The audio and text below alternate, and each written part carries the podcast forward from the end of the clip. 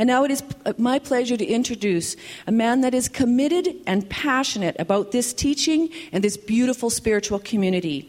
Our spiritual leader and senior pastor, please join me in welcoming Reverend Patrick Cameron.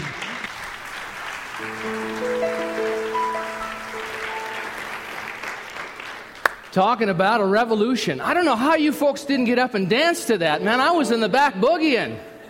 Talking about a revolution. And that starts here with us. And so I'm going to invite you. We're going to sing a song. I'm going to sing a song. You can sing with me if you'd like. Music is just such a, a pure form of worship. It opens us up. It doesn't do anything to God. God's just God, always, everywhere present, all the time. But what it does is it moves us into that space. So I love to sing the song with you, and I love to be able to do the prayer after that song. Such a beautiful experience. So if you'd like to stand with me and do that, you're welcome. Please stay seated if that serves you better. But I'm singing either way. In this very room, there's quite enough love for all the world. And in this very room, there's quite enough joy for all the world. And there's quite enough love and quite enough power to walk through our every fear. For Spirit, one Spirit is in this very room. In this very room. In this very room. And I stand with you this day in recognition of the one life and the one power that moves in and through and as all of life. And so, what I know in this moment is I open myself and invite you to open yourself to this impress of the infinite in and through and as us, the beloved, always available. But sometimes we forget who we are and whose we are. In this moment, let us remember. And in that choosing, I know that I am shifted and changed in every good way. That I stand in with a willingness of co creation to understand whatever it is that I must grow into and become, whatever I must put down in order to be a, a more complete expression of that one, despite all my flaws and inconsistencies and gaps whatever it may be, I say yes in this moment. I celebrate my story, my history, my past. I live in this moment. And I say yes. I forgive myself and I forgive others in the blessing, and I step into that divine grace of service and appreciation, of the love that I am surrounded by in this moment, of all the beautiful stories of your extended families, of your parents and grandparents and children and grandchildren. I celebrate all the stories, all of their incarnation on this planet. And as I live from that space, I know I support each and every one in living from that place and that awareness as well.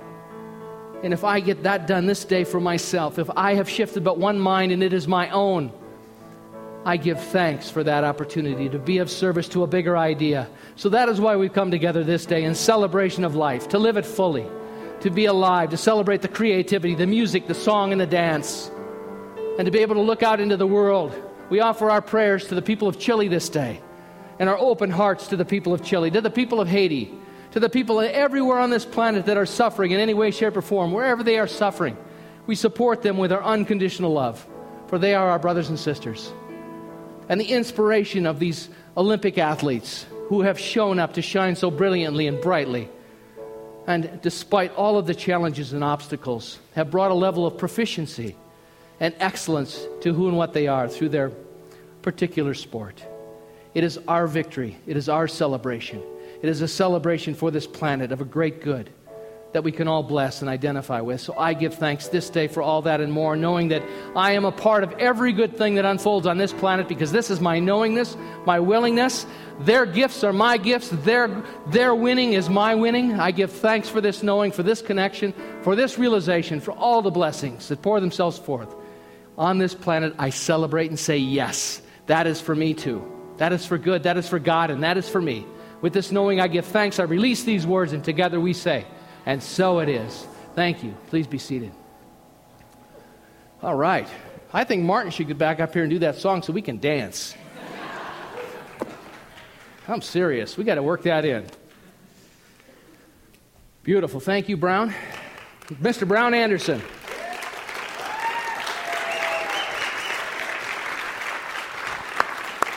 So let me talk to you about the wind spear because I am so excited about this idea. And I have just I just know this is a wonderful thing for us. We're bringing Faith Rivera to town. She is just amazing. I'm going to get her up on the screen tomorrow or next tomorrow next week. But she's an amazing, amazing woman. And I, I met her uh, months ago. And uh, we're going to have Martin there with us. And we've got, I'm going to I'm gonna wheel out a new song. I'll probably be the opening act. Jordan and I are working on something that's really sweet. And so I'm excited because it's an opportunity for us to show up in this community and be proud of what we do and celebrate all the traditions, for we stand for the goodness of life. We stand for the highest and best possibility. And I'm proud of what we do. I'm proud of this community. Two weeks ago, I was in Denver. We had a chance to, uh, a number of us, there were 12 of us at one time from this community at that, that uh, leadership conference. And uh, yeah, and it was awesome. And uh, people were gossiping really good about us. But because there's an energy here, there's a, there's a vitality here. Jean Vanier said that the most potent place for healing to take place is within community of great love. What I know about our community is we continue to expand in that love. It is unconditional love. And, and, we, and it's an opening. It's not a, a manipulation, it's not a doing, it's an opening. And we are that opening. We're one opening.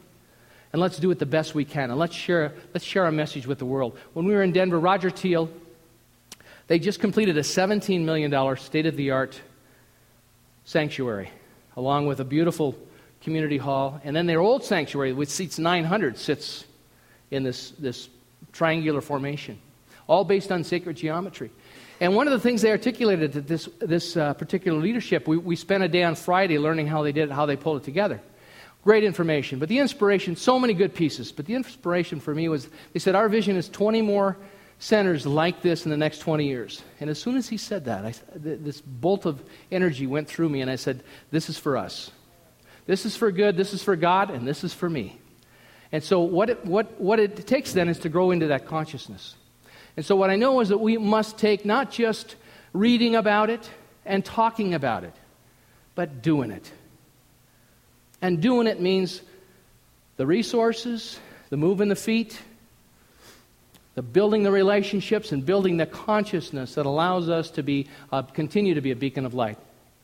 And that our legacy continues because never before on this planet has our te- teaching been more necessary.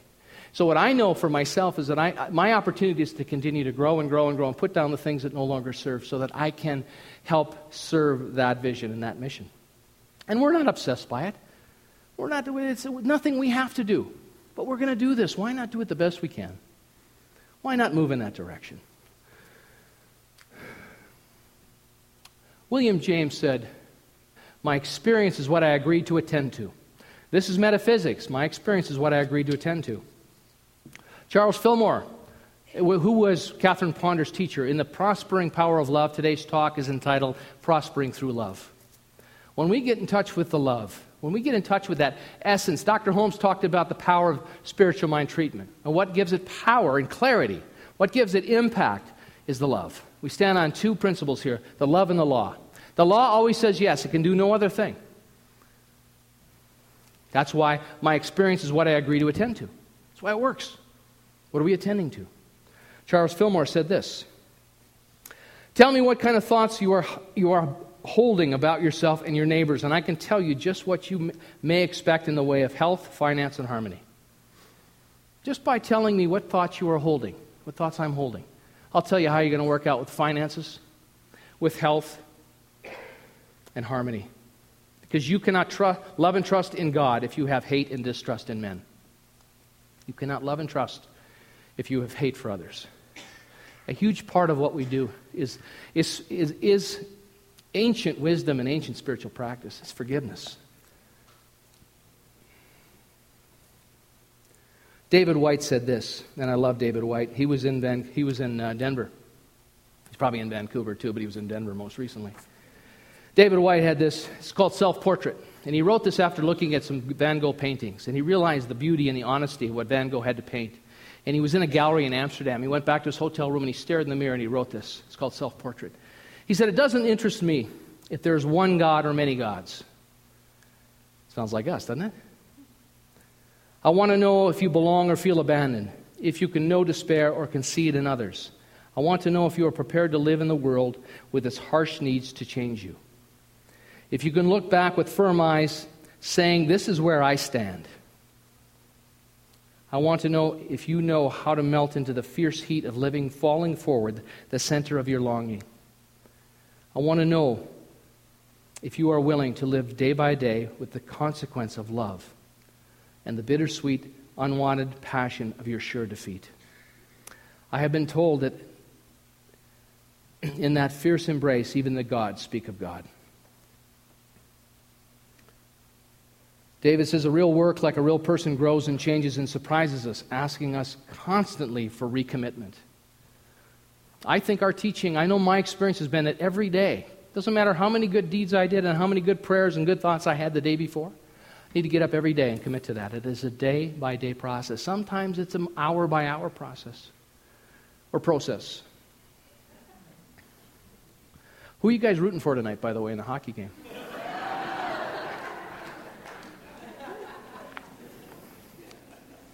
Yeah, I know. I tried to say a couple weeks ago it didn't matter, and it does. It does. The thing I love about Catherine Ponder in this book is she, she tells stories, and stories are so important. Stories, we can connect with stories, and we remember stories, and all of us have these great stories. I, I share many of my stories because I know you, I can stand up here and read the textbook to you, but you won't remember much of that. At least I won't. I'll read it and I won't remember it, but you'll remember the story. Part of what spiritual mentoring is, uh, my, this has been my experience. I'm only speaking from my experience. I never speak from anybody else's experience. My experience has been that the number one thing that is crucial to, to mentoring and leading well is listening. What I know about practitioner work within our community, and I watch practitioners struggle with it all the time because we want to fix. We have, we're brilliant, we're geniuses, we can fix everybody else's problems. And, and I'm exaggerating, but that's our tendency is uh, in our humanness. Probably one of the most powerful things I did early in my ministry, I took a, a series of weekend seminars from Gerald Jampolsky called Attitudinal Healing. And attitudinal healing is learning how to listen, just learning how to listen. It's just sitting there. We do a bit of it. We do a bit of it. Listening. When there's deep listening in, a, in, a, in an environment of sacred trust and honoring and nurturing and compassion and commitment, my, my experience as a practitioner with people that have come to me with, for prayer work is that in their sharing the story out loud to another, there's a shift and a change that takes place. It already starts. When we start to tell the truth out loud, it's powerful. And so, what we, we encourage practitioners to do is to ask questions. My experience has been sometimes the questions aren't even necessary. The questions are like, tell me more. And how does that make you feel? Not, have you thought about leaving this dirty bastard for the rest of your life? That's not a question, that's a statement. I'm talking about real questions, real deep inquiry. So be able to sit with that and be open and receptive to that, but we hold that space. As Catherine Ponder talked about in this book, we speak to the higher, the higher ideas, the angels of that person's presence. She lists all the angels here. You can go through that if you like. If you're drawn to angels, she'll give you some great information and how to filter that. But it's really about seeing the divine in everyone. And seeing and, and being angels are higher thoughts. Angels simply represent higher thoughts. As far as the realms and what they are and what they do, um, there's qualities that we can call forth in the experience. And if angels is the vehicle that you find comfortable to do that, use them. It, it hasn't been my practice, but I know it is for many. And I say, go for it. Whatever moves you into that space, whatever spirituality is nurtured in community, the oneness with others that springs from shared vision and shared goals, shared memory and shared hope. As Ignatius of Antioch advised first century Christians, one cultivates the way of life that is spiritually by seeking out the company of saints. We're a company of saints. We're in saint school here. Didn't realize that, did you? You just thought it was spiritual living. This is saint school. We're, we're in shared agreement about possibility, about what we stand for, about life. This is saint school. James Golden said that. We brought James. In fact, we're going to bring James again this summer. We're bringing some amazing people to this, this community.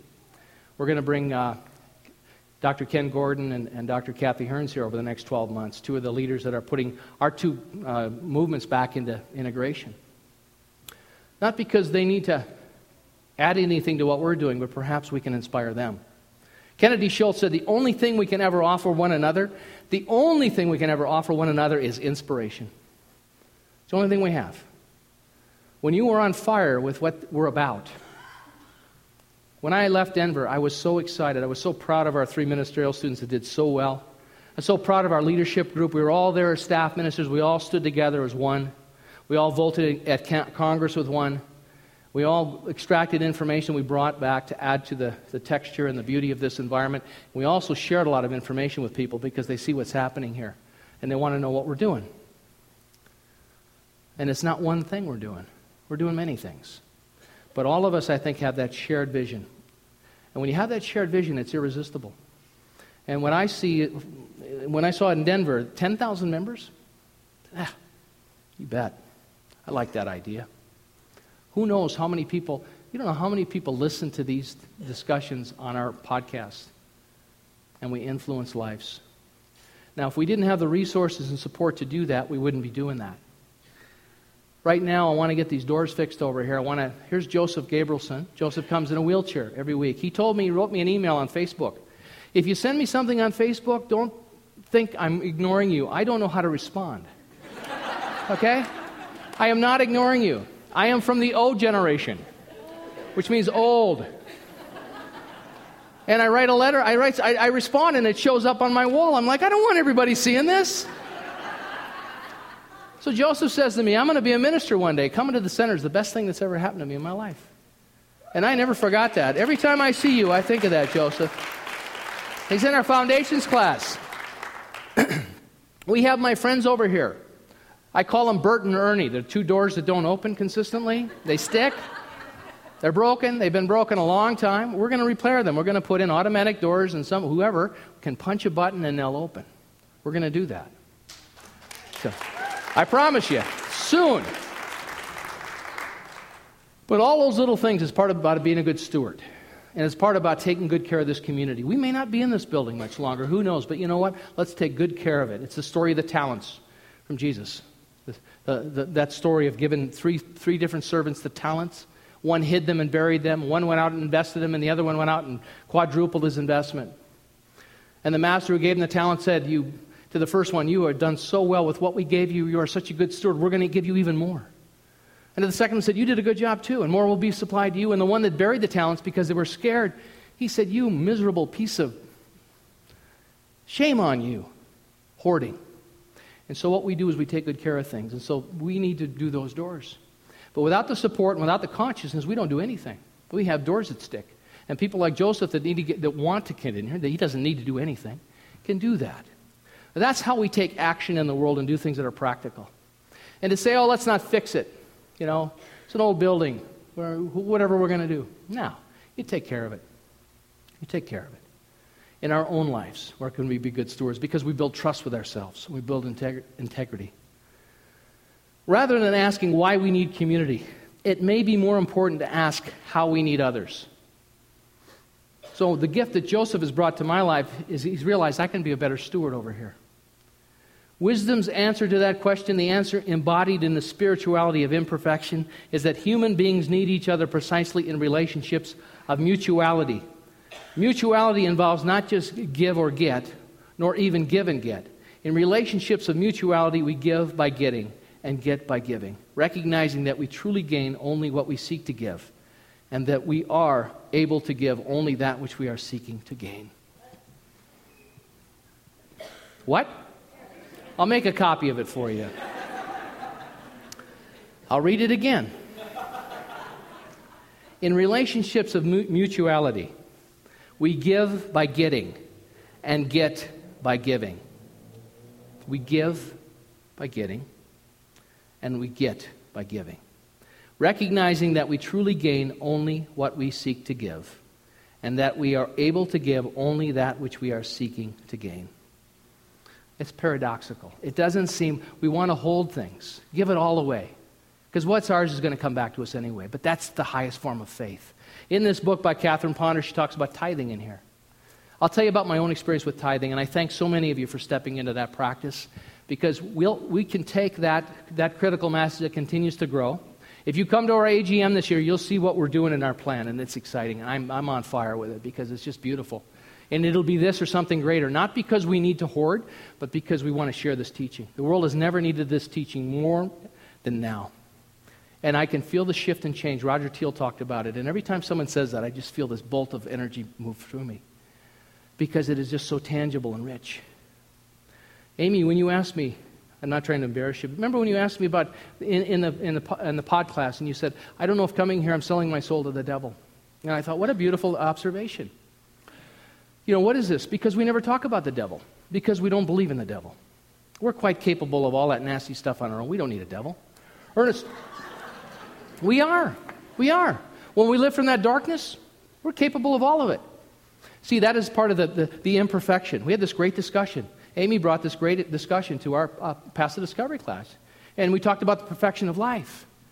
And what I, w- I was attempting to share in a brief moment there was we all have imperfections. We all have gaps. We all have character flaws. We all have deficits. We all have things we don't see. We all have blind spots.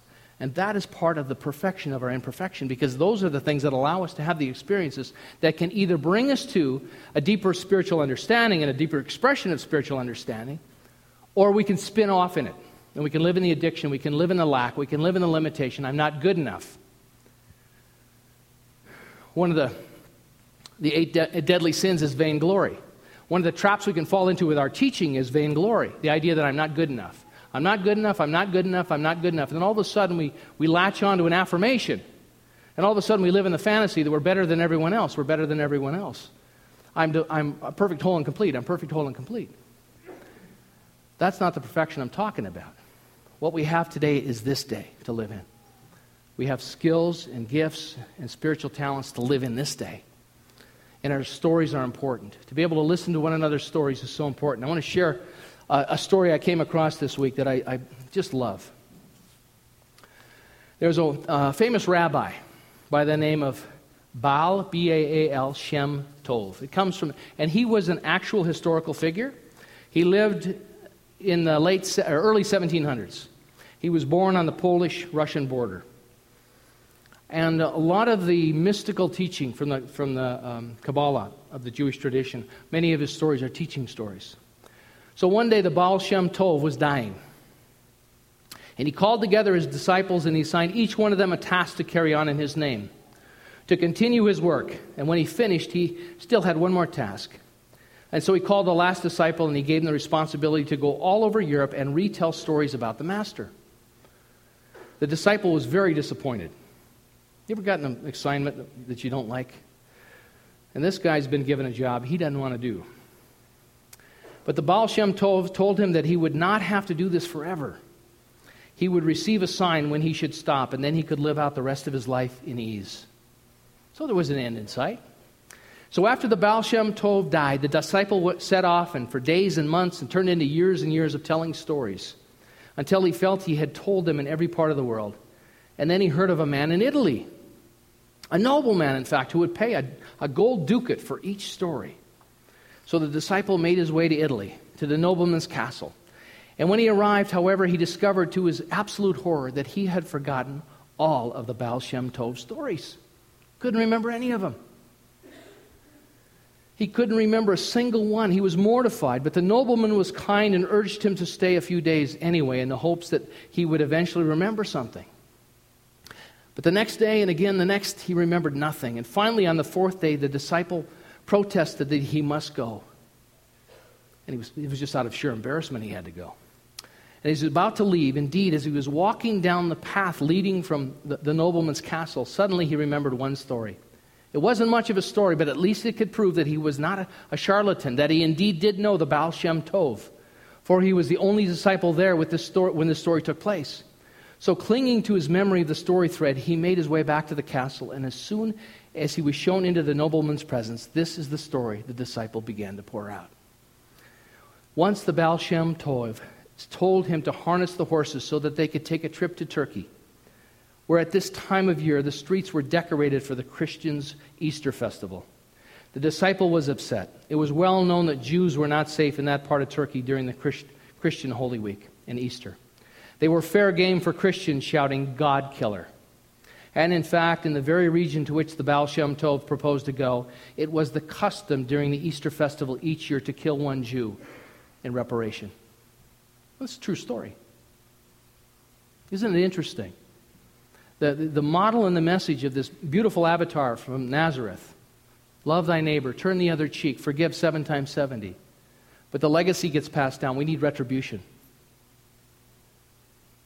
It's interesting. The whole way we take a little bit of information and we can skew it. That's why it's important to pay attention in our lives all the time. And to do our own thinking, not to set, accept the legacy of anyone, myself included. Some of this works for you, take it and use it. If not, put it aside. Discover your own truth for yourself. And that requires paying attention. Still, the Baal Shem Tov insisted, and so they went. They went into the city and they made their way into the Jewish quarter where the Jews were all huddled together indoors behind closed shutters out of fear. Thus secluded, they awaited the end of the festival. When they got out, out into the streets again in safety, uh, when the festival was over, they could go back out in the streets again in safety. Imagine then how startled they were when the Baal Shem Tov, on being shown into the room where they were gathered, strode over to the shutters, threw them open, and stood there in full view just as the procession was entering the town square. Looking through the window, he saw the bishop leading.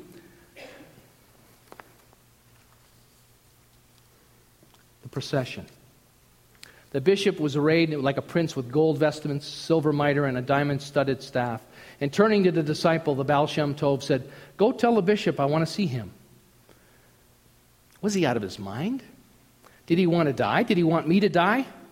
The, the, the, disciple remembered wondering, but nothing could deter this order. So the disciple went into the square and, making his way through the crowd, came around behind the bishop just as he was about, just as he was about to mount the platform to begin his sermon. More gesturing than speaking with words, the disciple hoarsely whispered to the bishop that the Baal Shem Tov wanted to see him. The bishop seemed agitated and hesitated for a moment, but after his sermon he came, and he and the Baal Shem Tov went immediately into a back room where they were secluded together for three hours. Then, as the master came out and without saying anything else, told the disciple that, that they were ready to go back home. So, this was the end of the story for the disciple. He told the nobleman the story. He says, I'm sorry, there's not a better ending. And he's, as he was apologizing, the nobleman, for its insignificance, for its lack of point, when he suddenly noticed that the enormous impact of the story had had on the nobleman he had dissolved into tears. And finally, when he could speak, he said, O disciple, your story has just saved my soul.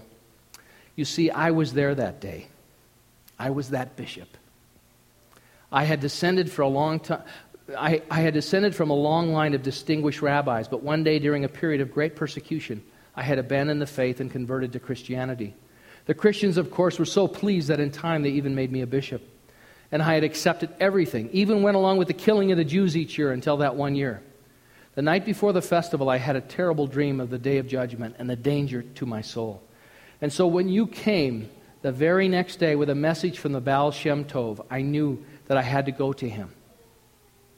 For three hours, he and I talked. He told me that there might still be hope for my soul. He told me to sell my goods and retire on what was left and live a life of good deeds and holiness there might still be hope. And his last words to me were this When a man comes to you and tells you your own story, you will know that your sins are forgiven. So I have been asking everyone I knew from stories from the Baal Shem Tov, and I recognized you immediately when you came, and I was happy. But when I saw that all the stories had been taken from you, I recognized God's judgment. And yet, now that you have remembered one story, my story, and I know now that the Baal Shem Tov has interceded on my behalf and that God has forgiven me. When a man comes to you and tells you your own story, you know that your sins are forgiven. And when you are forgiven, you are healed.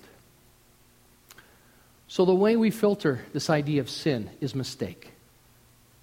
We, what happens for us is we can fall into bad thinking. Our whole journey with this tradition is to, to revamp and to revitalize our thinking in a way. Successful people find more interesting things to think about. And so, this idea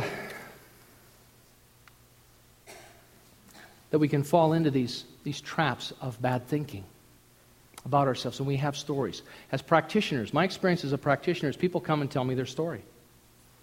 And I, I get to listen to that story. And as they speak the truth, as they speak the truth, there's a shift and change that goes on for them. But it is in that sacred covenant of coming together and being able to share. That's why the, the, the path of practitioner is so vital and important. And why it's so important to be able to listen with unconditional love. Now, you don't have to be a practitioner to do that. But it, I think it is the cornerstone of what we do here. We can share, we can listen to the story. Now, the story is that experience. And the story is alive for us because we're still attached to it in some way, shape, or form one of the, the seven deadly sins, if we want to use that language, is to, to continue to wallow in the idea of what should have been, what should have been or could have been. What should have been or could have been was right and perfect, despite its inconsistencies, despite the pain and the, the suffering that went along with it, or the disappointment, or whatever it may be. Whatever it may be in our lives, is right and perfect. You see that with a 12 step program. If you enter a 12 step program, you have a sponsor. You do a fifth step. I've done many, many fifth steps with people. And all I get to do is witness their story. I don't remember any of them. But it's very important in the moment to be present with them. Because their stories are story, but it's not the truth of who and what they are. It's what Catherine Ponder talks about in this book. It is seeing the divine, the, the divine essence in the individual as they share the story. It's powerful. Powerful, powerful stuff. To be able to sit with one another. I think we have our Toastmasters group going.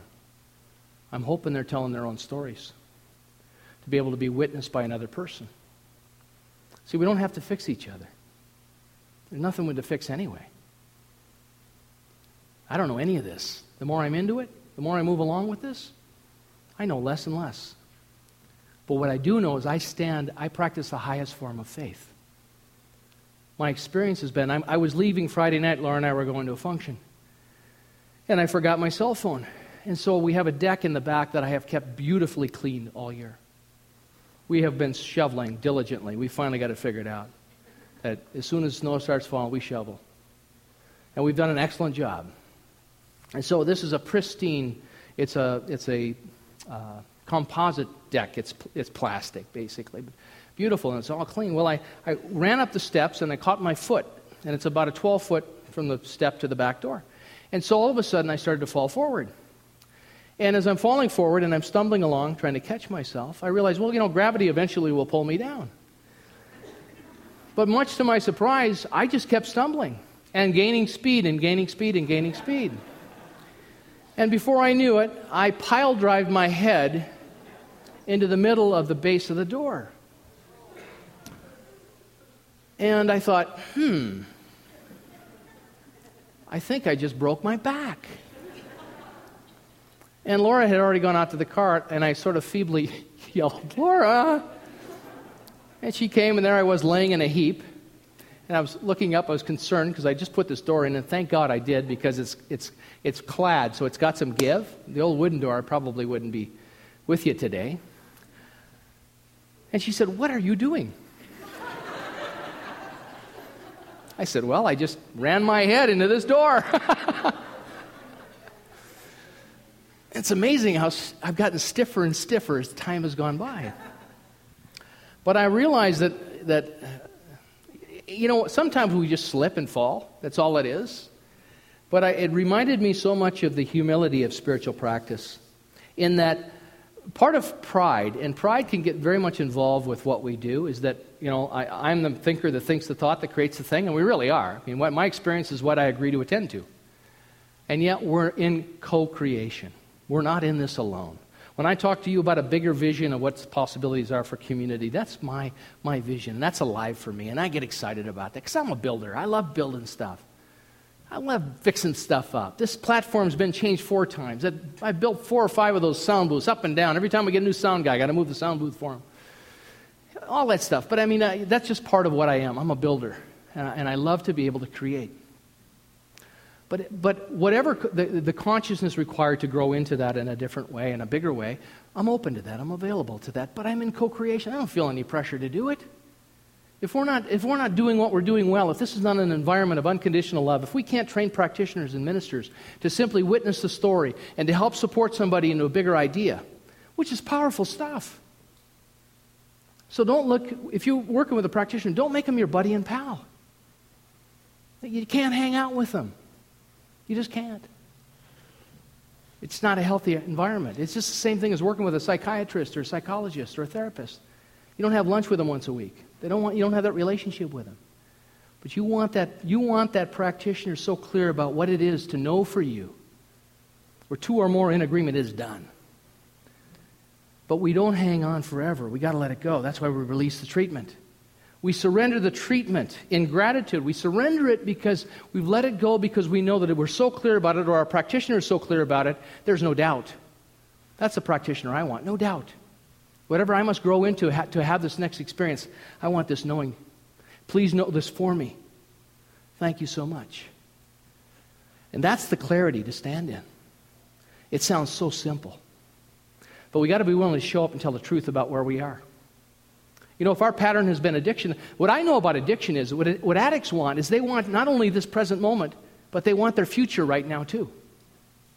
They want the present moment and the future all at once, which is the thinking of a nine year old child. It just is. But, and I don't say this to you because you're thinking that way, but I see it myself. When I start to obsess on the future, when I start to want more and more and more in my life, I go, there I go. But see, I have enough spiritual practice and clarity in my own thinking to say, I'm not going there anymore. That's, that's, that thinking doesn't get me there. What I want to do is nurture the idea and I want to build it at the level of consciousness, the mental equivalent, and I want to release it. If it's right and perfect for us to serve this greater community with a, with a model that looks like Denver, with world class music and touching lives, millions of people making, millions of people performing miracles with ease, if that's what we're called to do, we'll do it. And I'm willing to step up and do whatever it takes to, to, to grow into that consciousness. But that idea will move me forward into something else. So it may be sure defeat for me to extend love in the world that way. But if I'm attached to that, that end result, I start to obsess. Doesn't have to be that. It'll be this or something better. Ernest Holmes said, well, I don't know, but something within me does know. Because he understood he was in co creation. And it'll be this or something better. You know, uh, there's a story about a man, he, he, he, made, he made a secret, he was in love with this woman. And he, he went to the, the magician, he said, I need a love potion. I want this woman to fall madly in love with me. And so he mixed up the special potion, gave it to the man, and he snuck it into her drink one day. And she fell madly in love with him. And They got married. And for the rest of the relationship, the man obsessed. He obsessed because he didn't truly believe she loved him. He had manipulated it. He got exactly what he wanted, but he didn't get the relationship. And he never trusted the relationship because he had fabricated the relationship with the love potion. If we can control it all the way through, the miracles can't show up. The wonder of it, the awe of it can't show up. You know, the, the brilliance and the genius that is seeking expression. And it's the inherent genius. We just need to live in that highest form of faith Catherine Ponder talks about it in her book. She brings up tithing. She brings up this idea of giving one tenth to where we are sped spiritually. Laura and I would never would have made the journey here if we had not been practicing tithing. Because I'll tell you what tithing does in your life. And tithing is taking 10% gross. People always say, is that gross or net? gross, and giving it wherever you are spiritually fed. And the purpose of that is it builds faith and it, you set yourself in the flow of that divine rhythm of prosperity and abundance. And you decide where your good is going to be shared because you want that to be sustainable. You want that to go on and on and on. I do. But if we had not practiced that years prior to coming here, we never would have made this leap to be here with you. Never had the faith to disappoint the boys in our lives that we loved because they didn't want to come here. I could have Max get up right now and do a testimonial. but we just knew, Laura and I knew we were called to this. When we came here, I said, you know what? This is a community of saints that I want to hang out with. This is saint school. You didn't know that. It's saint school. It's filtering. It's filtering. It doesn't mean we don't lose. We have the imperfections. We just don't have to dwell on them anymore. There's something more interesting to focus on. It's, as Dr. Kennedy Shultz said, it's one good mind and one good heart that does one good act moment by moment by moment, day by day. One good mind. Tell them I'll call them back in a little bit. One good heart doing one good act. Every day, every day I forget who I am and whose I am. But what I get to do is I get to remind myself sooner rather than later. That's a beautiful thing we have. Beautiful teaching. And so meet it wherever you are, with whatever's going on in your life. Your addictions, whether they be destructive or positive, wherever you are in your journey, all of that has been divinely ordained, yours and yours alone to master or not. I know this is true. All of those things have been gifts in our lives because we're here to have this human experience so we can grow beyond it. Otherwise, it'd be boring. Llewellyn Vaughan-Lee, a Sufi mystic, Laura and I spent a couple summers going to his retreats. Wonderful man, great writer. And Llewellyn, they'd always ask Llewellyn about heaven. And supposedly Llewellyn knew. But he'd say, Oh, you know, heaven, yeah, there's a heaven. It's kind of boring there. You don't do much, you just hang out. Uh, isn't that interesting? Why do we incarnate? Why do we have these challenges? Why do we get our hearts broken? So they can be broken open. We're here to serve this bigger idea. We're here to live from that source. We are practical mystics. That's the bottom line. And in, in that mysticism, it means mystery. To live in the mystery and know, you know what? So I'm going to extend my love today. And if I get disappointed, I get my heart broke, it just means my heart's open, more open. But that's spiritual practice. That's spiritual knowing. When disappointment shows up, of course we mourn and we suffer. When we lose loved ones and they make their transition, last week I talked about loss. Part of the reason that we don't tell the truth and tell it quickly is we've had so much loss in our lives. We don't want to remember it. But to be able to sit down with someone and tell their story and hear your story, every time I've done practitioner work with somebody, without a doubt, they're telling me my story again. And the great thing is because I had such great practitioner work done for me, I can step up as practitioner in their lives and say, I hear you. That's tough stuff. It's tough to lose a loved one. It's stuff you had a dream laid out for yourself, and you've, and you've met defeat with that. And you know why? Because there's something bigger that wants to happen. There's something grander. It is grace, it is prayer, it is meditation, it is service, it is education, it is celebration, circulation. All of those pillars we talk about. It's not one thing. Some days I need to read more. Some days I need to be more quiet. Some days I need, need, deep rest. Bless you. I had a cold all week. Usually, what I used to do when I get a cold is I would take the, the I would mask it for a month and a half. When I had my construction business, there were no days off. So that's the consciousness I was in. I couldn't miss a heartbeat, or I was one payment behind. So I would take NyQuil morning, noon, and night. I'd buy it in the cases and take it and mask the symptoms and mask. And I could have a cold for six, eight weeks. So this week, I slept. I slept, I slept, I slept. I slept too much because when I went to go out back door, I, I fell and I pile drive myself into the door. But I thought, you know what? I'm just getting well. I just want to get well. How, I got a new idea, Pat. What if we just take time off and get well? Wow, what a novel idea. But I had to rearrange my thinking to do that. So it's really our choice each and every day how we choose to use this, these tools in our lives. It's not to deny, it's not to, to go from I'm not worthy and I'm good, not good enough to I'm the, the best thing since sliced bread. It's to just be real and honest with ourselves, to make the conversation real and to step up and allow the grace and the support and the love that is so immediately available. And if we can't get there on our own, get somebody to help us. If you're in a 12 step program, talk to your sponsor. If you're in this community and you're drawn to a practitioner, let that practitioner guide you and support you. It's such a beautiful, powerful tool in your life. You have a great practitioner in your life. You can move through this. You want to get on the fast track? Get with a good practitioner. Somebody that's clear. Tell them your story. Tell it once or twice. You tell it three times, can, and they accept it, you're going to have to fire your practitioner and find one that won't listen to it more than twice. I always tell people, you tell me the story three times, I'm done. Because the story's the story's the story, and I honor it, and I'm so glad you're telling me, but there's something missing. The most frustrating thing for me when I'm in working with people is when they won't tell me the story. They want to sit down and tell me how great life is. I'm just here because life is so sweet and I'm just so happy to be with you. And underneath, and as their eyes glaze over, you can see, just see the sorrow welling up. And they won't go there. Oh, man. And you're just longing for that story so they can, you can hear your story again. And say, I hear you, man, and, I, am and I'm crying with you and I'm sobbing with you, but this isn't the truth of your being. That's just a fact. But it takes courage to do that. And maybe I didn't establish the trust in some of those cases. Maybe I didn't make it sacred enough. Whatever it was in me, I take ownership of that. And I just say, you know, it couldn't happen. But I wasn't going to sit there and listen to the same thing over and over again. Why are you here if everything's great? Because that's that, that's that other side of pride where everything's a fantasy, living in the future. What's today? What's real today? What's the next step? What's the next right thing to know for each and every one of us? That's making the conversation real and using this as practical mystics and understand our humanity is calling us to a bigger idea. That's beautiful, powerful stuff. And so I celebrate it with you. What story is being longed to tell? What is the story that you're carrying with you that no longer serves you? Are you wallowing in the past of what could have been or should have been? Or are you in fantasy about the future? Or are you not good enough still?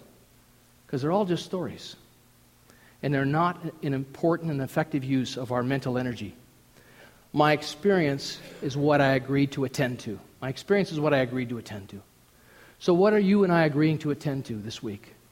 Let this week be one of, of mystery and magic. Let us be drawn to the right and perfect teachers, the right and perfect experiences. Let's look out in the world when we see the people in Chile suffering. We see the people in Haiti suffering. We know there's war. I watched a, a wonderful movie this week called The, the, uh, the Hurt Locker. And it's about a guy in Iraq that was a, a bomb specialist. And he was addicted to the, the adrenaline, addicted to the adrenaline rush. It's just a powerful, real movie. It was so touching how we can get addicted to the adrenaline rush of dismantling these bombs. They asked him how many bombs he'd, he'd undone, and he said, I've done 873. And then they show him he goes back home and he's with his wife and his little boy, his darling little one year old boy. The next scene you see him, he's back in Iraq. Because throughout the movie, they show how many days he's on his rotation. It said now his new rotation, 365 days. And they see him just marching along, going back down the street to, de- to, to, to uh, um, disconnect another bomb. But isn't it interesting what we can start to focus on and agree upon, and that becomes our experience? It's just the use of the law. It's the use of the law in a way that just seems like insanity to us. It's really about cleaning up our thinking. What's the bigger, more interesting idea here? Powerful movie, just powerful stuff. And I love the character because he's so beautifully mirrored for me where I can become obsessive about something. We can do that. It's our choice. We've been given dominion over this free choice, free will. So let's not, any of us, myself included, get stuck in that. Let us call forth the highest and the best. Let us continue to develop our skills and talents. Let's just expect the best for ourselves and for others. Let's see the, let's see the angel of God's presence in everyone we meet this week. Let us call forth the stories that we're ready to put down and to stand in the grace and the love and the possibility. When we see our story coming into our lives, let's have the clarity and the awareness to just simply say, There I go too. And even though that has been my experience, I know that is not the truth, even though that's the facts of your life. Such a powerful gift to give one another. I am proud to stand with a, a room full of saints. I know that this resonates with you at some level. I know it's alive and real. So I bless you and I thank you for your sharing your light with me. And I'll do everything I can to continue to share my light with you. So it is.